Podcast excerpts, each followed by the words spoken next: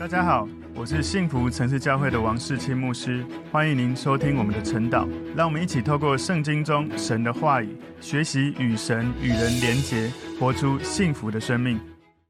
大家早安哦！我们今天早晨要来看晨祷的主题是完全倚靠神，完全倚靠神。我们默想的经文在诗篇一百一十八篇一到十四节。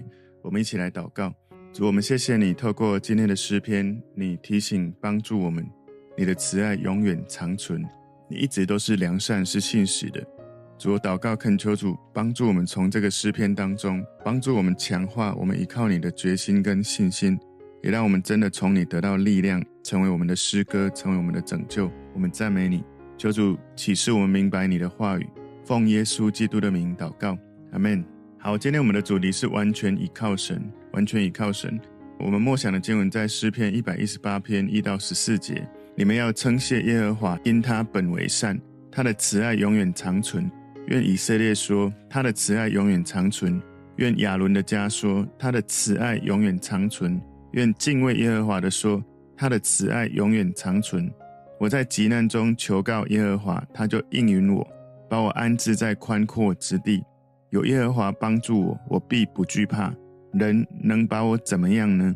在那帮助我的人中，有耶和华帮助我。所以我要看见那恨我的人遭报，投靠耶和华，强势倚赖人；投靠耶和华，强势倚赖王子。万民围绕我，我靠耶和华的名必剿灭他们。他们环绕我，围困我，我靠耶和华的名必剿灭他们。他们如同疯子围绕我，好像烧荆棘的火，必被熄灭。我靠耶和华的名必剿灭他们。你推我要叫我跌倒，但耶和华帮助了我。耶和华是我的力量，是我的诗歌，他也成了我的拯救。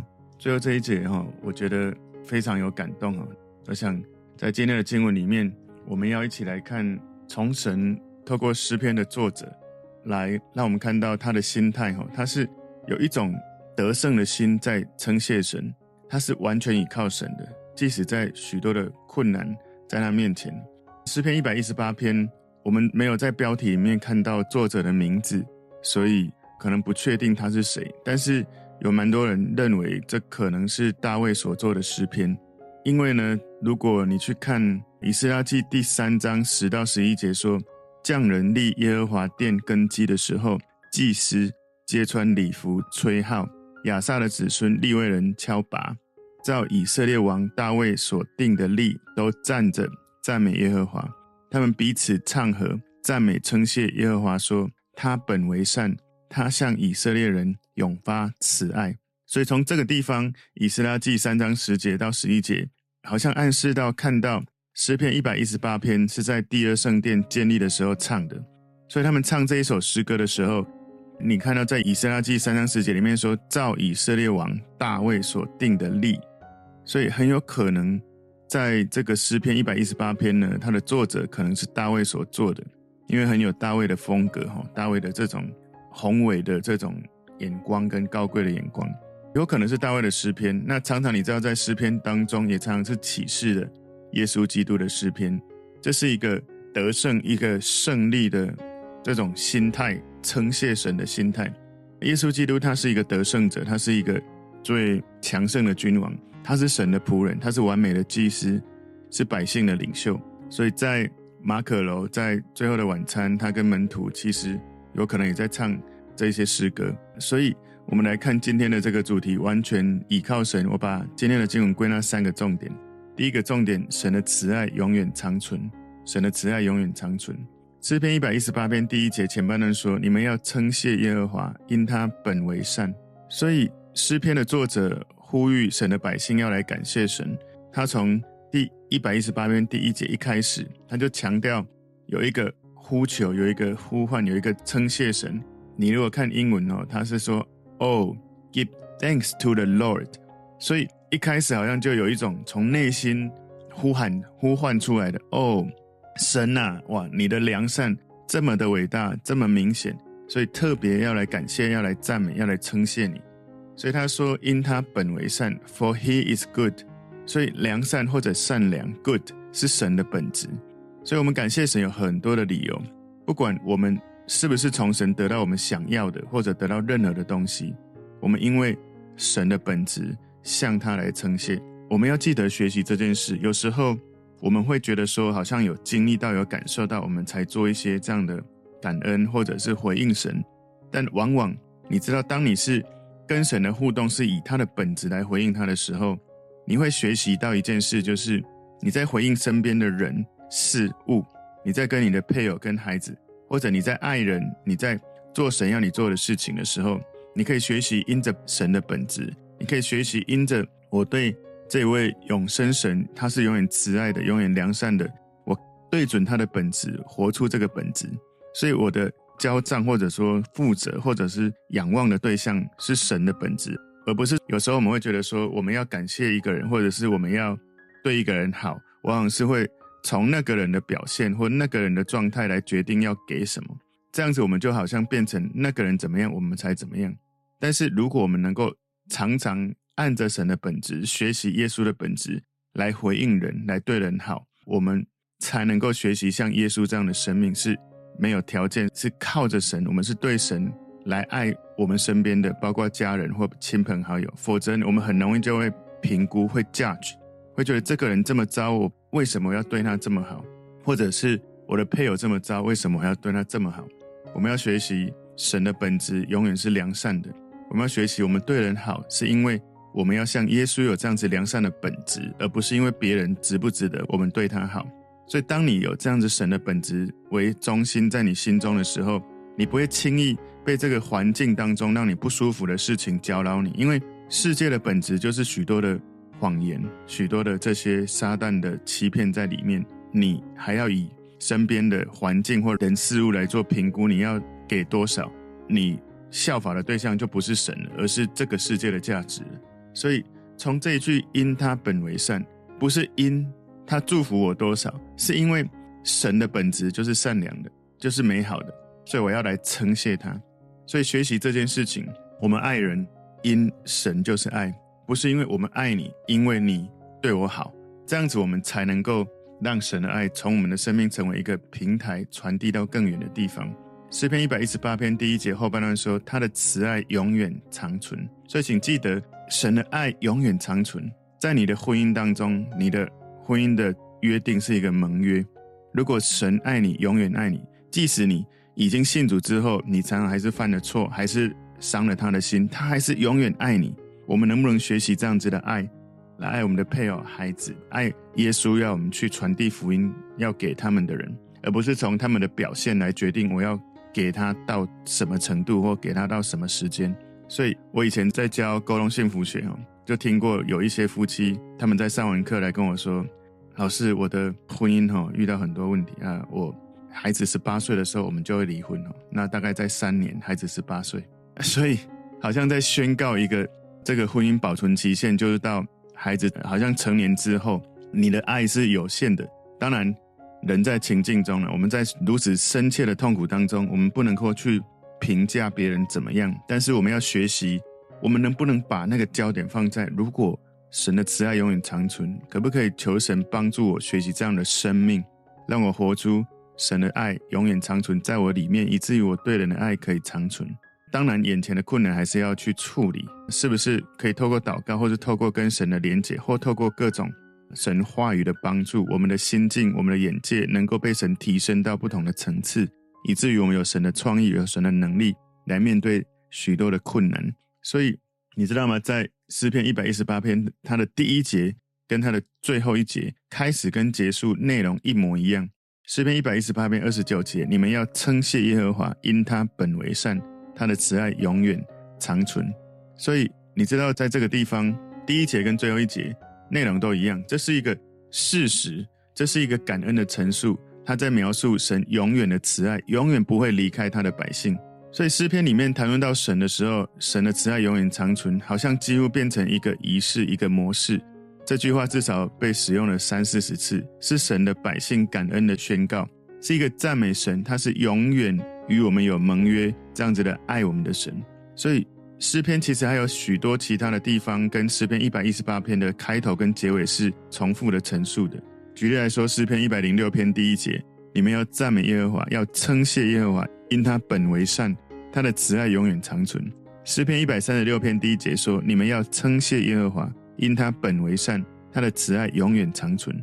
所以神的慈爱永远长存，神的慈爱没有开始也没有结束，他是一直都在的。因为神没有开始，没有结束，而神他的本质不只是善良，不只是 good，也是 mercy endures forever。他的 love，他的爱，他的怜悯，他的信实，他的良善是永远没有结束，没有开始，没有结束，因为那是他的本质。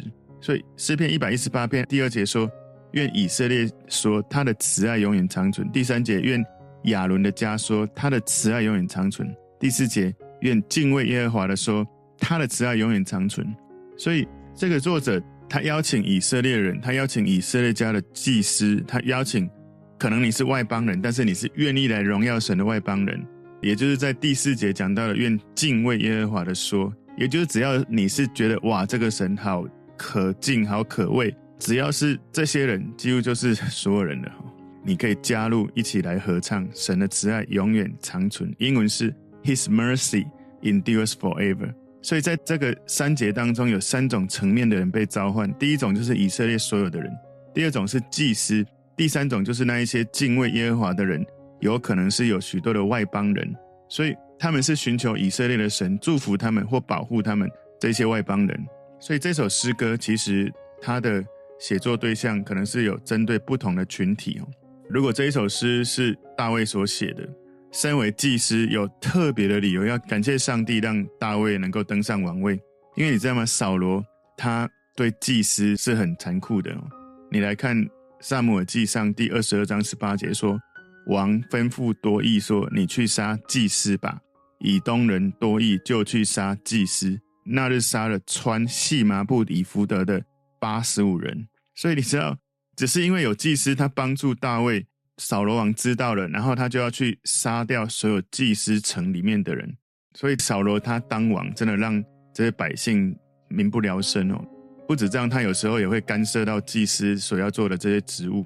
所以今天的主题完全倚靠神。第一个重点，神的慈爱永远长存，神的慈爱永远长存。第二个重点是作者见证神永远的慈爱，作者见证神永远的慈爱。诗篇一百一十八篇第五节说：“我在急难中求告耶和华，他就应允我，把我安置在宽阔之地。”所以你知道，第一个重点，神的慈爱永远长存，这不是只是一种猜测或想象或是可能，而是他真实的体验跟经历。所以作者他见证了神永远的慈爱。当这个作者向神歌唱、向神呼求的时候，他说他应允我，他知道神永远的慈爱跟怜悯有回应他。神的回应是把这个作者。安置在一个让他很安全、很宽阔的地方，让他可以有信心的与神一起继续在那个地方往前走。所以，我们从这个作者要学习一件事，就是我们在急难当中要学会跟神呼求、祷告，不是一个人坐在那里垂头丧气。很多时候，有一些人你已经信主了，可是当你遇到困难的时候，你仍然只是按着过去老我的方式，就是唉声叹气、垂头丧气，然后没有。来到神的面前，来称谢神，来赞美神，来感谢神。所以诗篇的作者他用各种的方式来求告神。我可以想象哦，他可能用站的、用跪的、用趴的，向神仰望神，然后对神唱出一个诗歌，或者认真的向神在祷告，在神的面前默想神的慈爱、神的恩惠。其实我有时候在亲近神的时候，我特别自己在一个房间哦，有时候也是会，我本来是坐着。脚酸了会站起来，有时候觉得神的同在，对神的敬畏很深，我就会跪下或者趴下。有一次我趴在房间，在那边跟神祷告啊，呼求啊，然后我儿子起床，门一打开吓一跳，你为什么趴在那里？是不是发生什么事？我说我在祷告啊，然后他就再关起来门。所以你要能够知道，你来到神面前，有时候你感觉不到他的时候，你就来默想神的恩惠有多少。你就来思想神从以前到现在，他给我多少的恩典？好像上礼拜我主日有跟大家讲，有时候我们没有一种敬虔的忧愁 （godly sorrow），没有一种属灵的忧愁，我们需要来默想神的恩惠、神的恩典，一直到心中生出属灵的忧愁 （godly sorrow），是一种灵里面的敬虔的忧愁，你的痛苦开始向神陈明，以至于你里面生出一个懊悔、悔改的心，神会用他的慈爱来安慰你。所以你知道吗？其实我上礼拜天有跟大家分享我自己的一些生命的历程。老实说了，如果我没有从神得到他的足够的爱跟安全感，我是不敢讲，也不想讲，甚至可能有弟兄姐妹会说：“哎，牧师，你这样子讲哦，啊，有的人会觉得不错啊，可是有的人可能会跌倒或什么。”我可能只能有对神的这种交账哦，因为我要敬畏神。因为老实说，神的爱够深的时候，你才有办法生出一种真正的安全感。求神帮助我，帮助我们的教会，我们能够有一种意识，知道我们不完美，但是我们要学习像神完美的这种生命，要成圣，要不断的透过悔改改变，让神的慈爱安慰或者满足我，不让我再用他以外的方式让自己得到满足。所以，我们真的要解脱眼前的困难或者痛苦，或者是想要改变的习惯，我们需要能够在神面前虚心祷告祈求。跟神坦诚说：“神，我需要你。”然后祷告，陈明我的痛苦，以至于我里面生出一个属灵的忧愁，把我的痛苦、把我的挣扎，勇敢的跟神陈明。你知道吗？事实上，耶稣他在即将上十字架，他在被背叛、被捕的那一个晚上，耶稣一样是在危难当中呼求神，安静等候神。所以我们在生活当中会遇到困境，但记得。诗篇一百一十八篇第六节说：“有耶和华帮助我，我必不惧怕。人能把我怎么样呢？”所以，神对呼求他的人会有恩慈，会有帮助，会有慈爱，永远的爱他们。当我知道，当人们知道神站在他那里，其实这里说有耶和华帮助我，他的英文是 “The Lord is on my side”。请注意听哦，主跟我站在一起，主站在我这一边。我们和合本翻译比较文言的哈，有耶和华帮助我。你如果看到主耶稣跟我站在一起，他是在我这一边的，我们就可以从人给我们的恐惧得自由，我们就可以从内心知道有神跟他在一起，人还能够对他做什么。所以这里说我必不惧怕，能能把我怎么样呢？他说 I will not fear，我没有任何的恐惧的。What can man do to me？人们可以对我做什么呢？就算他做任何事。耶稣站在我旁边，他会帮助我。所以，The Lord is on my side，主站在我这一边。我们要很清楚，我们活在这个世界，我们常常在遇到人跟人的冲突，内心会有很大的焦虑，或者甚至有恐惧。所以，我们会找有背景、有能力的资源来帮助我们。举例来说，如果你遇到一个，不管是你是主动或被动的，你可能是被告，然后你在诉讼的过程，如果有最强而有力的。律师或者是检察官或者是法官，他就是站在你这边，你会很有安全感的。另外呢，我们在这个世界追求一些世俗的成就，如果在这个世界上很有成就的人或者很有权柄的人，可能他是大企业家或者他是一个政治家，是非常有权威、很有能力、很有资源的人。他说：“我站在你这一边。”你会觉得自己能够得到成就的几率会更高。你有没有想过？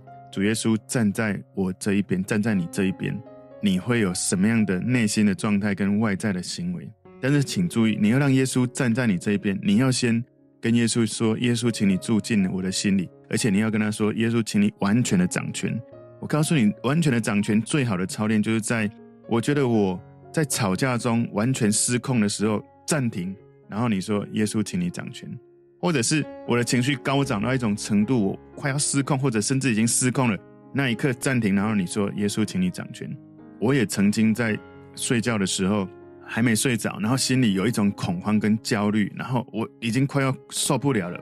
我真的知道这样继续想下去，我可能会崩溃，或者是可能会整个人会失常。然后我就在那一刻突然，我赶快说：“神，请你掌权。耶稣，请你来到我身边。耶稣，请你的爱充满我。”我就把我的焦点转向耶稣身上，然后其实那个时间是很快的，因为我一直把意念转向神，你掌权，耶稣你来，耶稣你掌权，耶稣我需要你。然后呢，突然瞬间，我所有那一刻的焦虑啊、恐慌啊、恐惧，瞬间完全平静下来。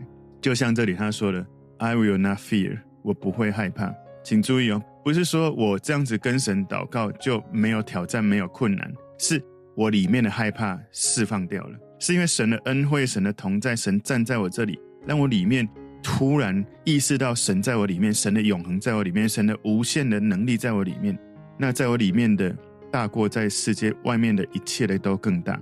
我是属耶稣的，我已经胜了这个世界，在我里面的比在这世界上一切的更大。所以你里面那个无限大的上帝，超过一切从外面人的攻击、人的仇恨、人的批评论断。所以作者他觉得他没有理由继续害怕了。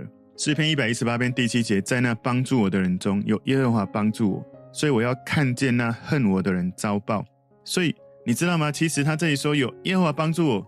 在罗马书，保罗在写这个罗马书写成之前的几百年，这个诗篇作者就知道保罗在罗马书八章三十一节所说的，既是这样，还有什么说的呢？神若帮助我们，谁能抵挡我们呢？所以这个诗篇作者早就知道这样的原则：如果神帮助我们，谁能够反对我们？作者没有什么好害怕的，就算有一些人批评论断、恨恶他。所以有时候你要知道你是基督徒，你跟随神，你要有对神的敬畏到一种程度，你太敬畏神了，所以你不怕人。可是我们常常是太怕人了，所以不敬畏神。这需要有跟神之间的认真的寻求。所以有时候有一些人会来我身边讲一些会让我觉得从人来的恐惧的话。当我听到的时候，其实我第一时间都会跟神对话。如果神给我一些启示跟一些安全感，我会知道我应该要如何继续跟随神。如果神有给我一些提醒，要有调整，我也会坦诚，很抱歉，那我应该要怎么做？我会怎么样努力的去调整？所以作者在这个诗篇里面告诉我们，一百一十八篇八节九节说：投靠耶和华，强势倚赖人；投靠耶和华，强势倚赖王子。It is better to trust in the Lord than to put confidence in man。所以作者他知道，如果你要依赖，唯一的对象是上帝，应该。他是从痛苦的历程，他从那些失望的经历去学习的。不管是普通人，或者是王子，有权有势、有名声、有能力的人，没有一个人能够像神这样帮助人，能够帮助作者。所以信靠神是最好的，因为信靠神胜过信靠人。因为你信靠神，神的慈爱是永远的，神的智慧是最高的。而你信靠神的时候，学习对神交账，学习倚靠神，你会越来越像他。你在倚靠神的时候，你知道他永远都是一样的本质，是最安全的，是最有美好的结果的。但是人呢，他们呢会因为他们自己的需要，不一定会真的帮助到你。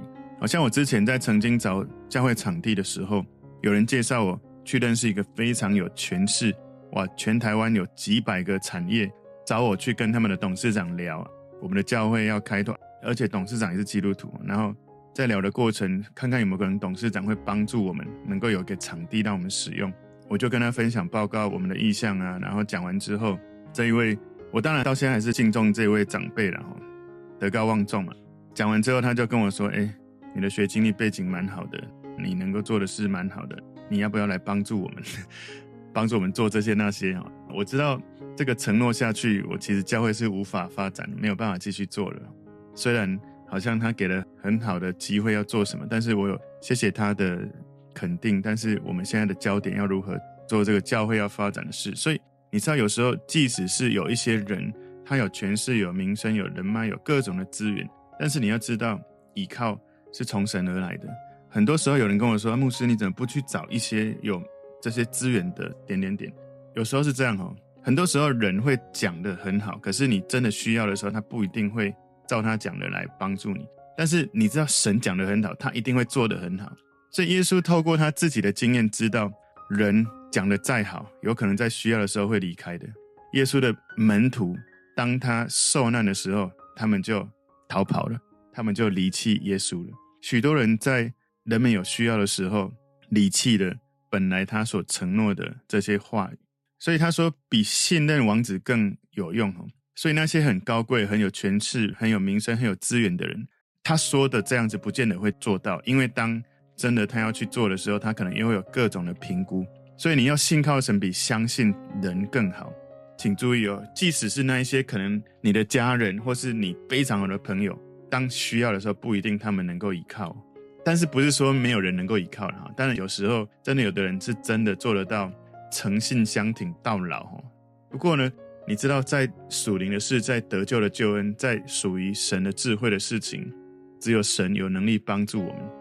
在你遇到最大的冲突、诉讼或者吵架，或者你觉得太困难的事，你只有透过跟神之间的连结，属神的忧愁，让你生出神的安慰。所以人来的安慰，人来的帮助，绝对不可能比神更有能力。今天完全依靠神，最后一个重点，第三个重点，被仇敌包围，但得到神的帮助；被仇敌包围，但得到神的帮助。诗篇一百一十八篇第十节，万民围绕我，我靠耶和华的名必剿灭他们。所以这里面说，All nations surrounded me，所有的国家，哇，这个作者感觉他被攻击，好像蜜蜂一样蜂拥而至的敌人，把你困在一个地方，哇，那种感觉是很恐怖的感觉。诗篇一百一十八篇十一节，他们环绕我，围困我，我靠耶和华的名必剿灭他们。所以这个作者呢，他有一个很强烈的信心，他知道我靠着神的名字主耶和华，他会遮盖我，我不需要靠其他任何人事物，而耶和华的名一定会得胜，一定会带领我胜过。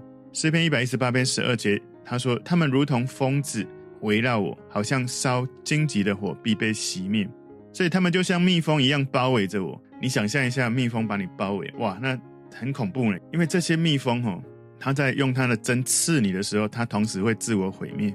它就算自我会毁灭，它会失去生命跟力量，它还是要这样来伤害你。所以敌人是这么的恐怖的。他在跟你作战的时候，他不顾自己的结果。不过呢，你要记得这里说，这样的火焰好像一烧起来是突然烧起来，可是这种邪恶的火焰，这样的力量会很快的就消失，所以它必被熄灭。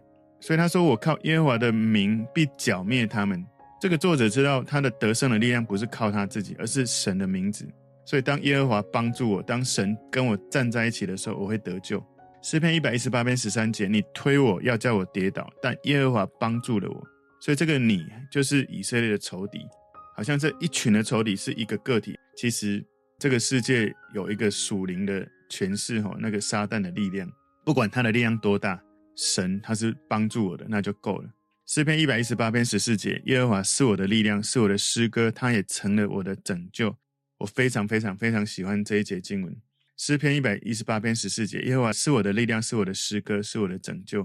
这个地方是引用米利安的诗歌，哈，米利安的这个歌曲，在出埃及记十五章第二节说，耶和华是我的力量，我的诗歌也成了我的拯救。这是我的神，我要赞美他；是我父亲的神，我要尊崇他。所以，这个唱诗歌的人，他们知道神带来力量，让他有一首歌从灵里面涌出来。他在唱诗歌的时候，涌出了神是他的救恩，是他的力量。他知道神是他的力量，他知道神是他一切的资源的来源，是他避难所，是保护他的一个泉源。所以，当我们来仰望神，神的力量会满足我们的软弱，是帮助我们的软弱得刚强。是让我们灵里面的空虚从神得到满足。当我们从里面有神涌出的诗歌的时候，我们好像就从神得到快乐、得到喜乐、得到幸福。我们从神知道了我们是谁，知道我们要往哪里去。神不会让我们失望，所以神是我们的救恩，神是我们的拯救者，是我们的帮助者。所以我们不用每一次都先找人，而是我们要每一次需要的时候都先找神。他是我们的帮助，是我们的拯救，是我们得到安息最重要的根据。所以这是真的一个体验。这个作者他强调提醒我们，有需要力量的时候，需要找到救恩的时候，需要灵里面有一个歌涌出的时候，我们要来寻求神。有时候我们常常在寻求神以外的人事物，我们没有找神，我们等到更痛苦的时候才记得要回来找神。无论如何，请记得要回来找神。我们一辈子跟随神的历程里面。有没有从神得到力量，得到诗歌，不断的去记住、默想神的恩典、神的救恩？我相信，当我们也像这个作者这样子操练，完全依靠神的时候，我们不会被困在困境太久，因为你会感觉到神站在你旁边，你会有力量，会有恩慈，会有能力，会有喜乐涌出来，会有诗歌从你里面涌出来。今天完全依靠神有三个重点：第一个，神的慈爱永远长存；第二个，作者见证神永远的慈爱。第三个，被仇敌包围，但得到神的帮助。求主帮助我们在困难的时候，把焦点转向神，从神得到帮助。我们一起来祷告。主，我们谢谢你，透过今天的诗篇，帮助我们学习完全依靠神。也求主帮助我们学习用坚定的心，继续来依靠你，不依靠其他的人事物，从你得到力量，拯救我们脱离一切的困难。感谢主，奉耶稣基督的名祷告，阿门。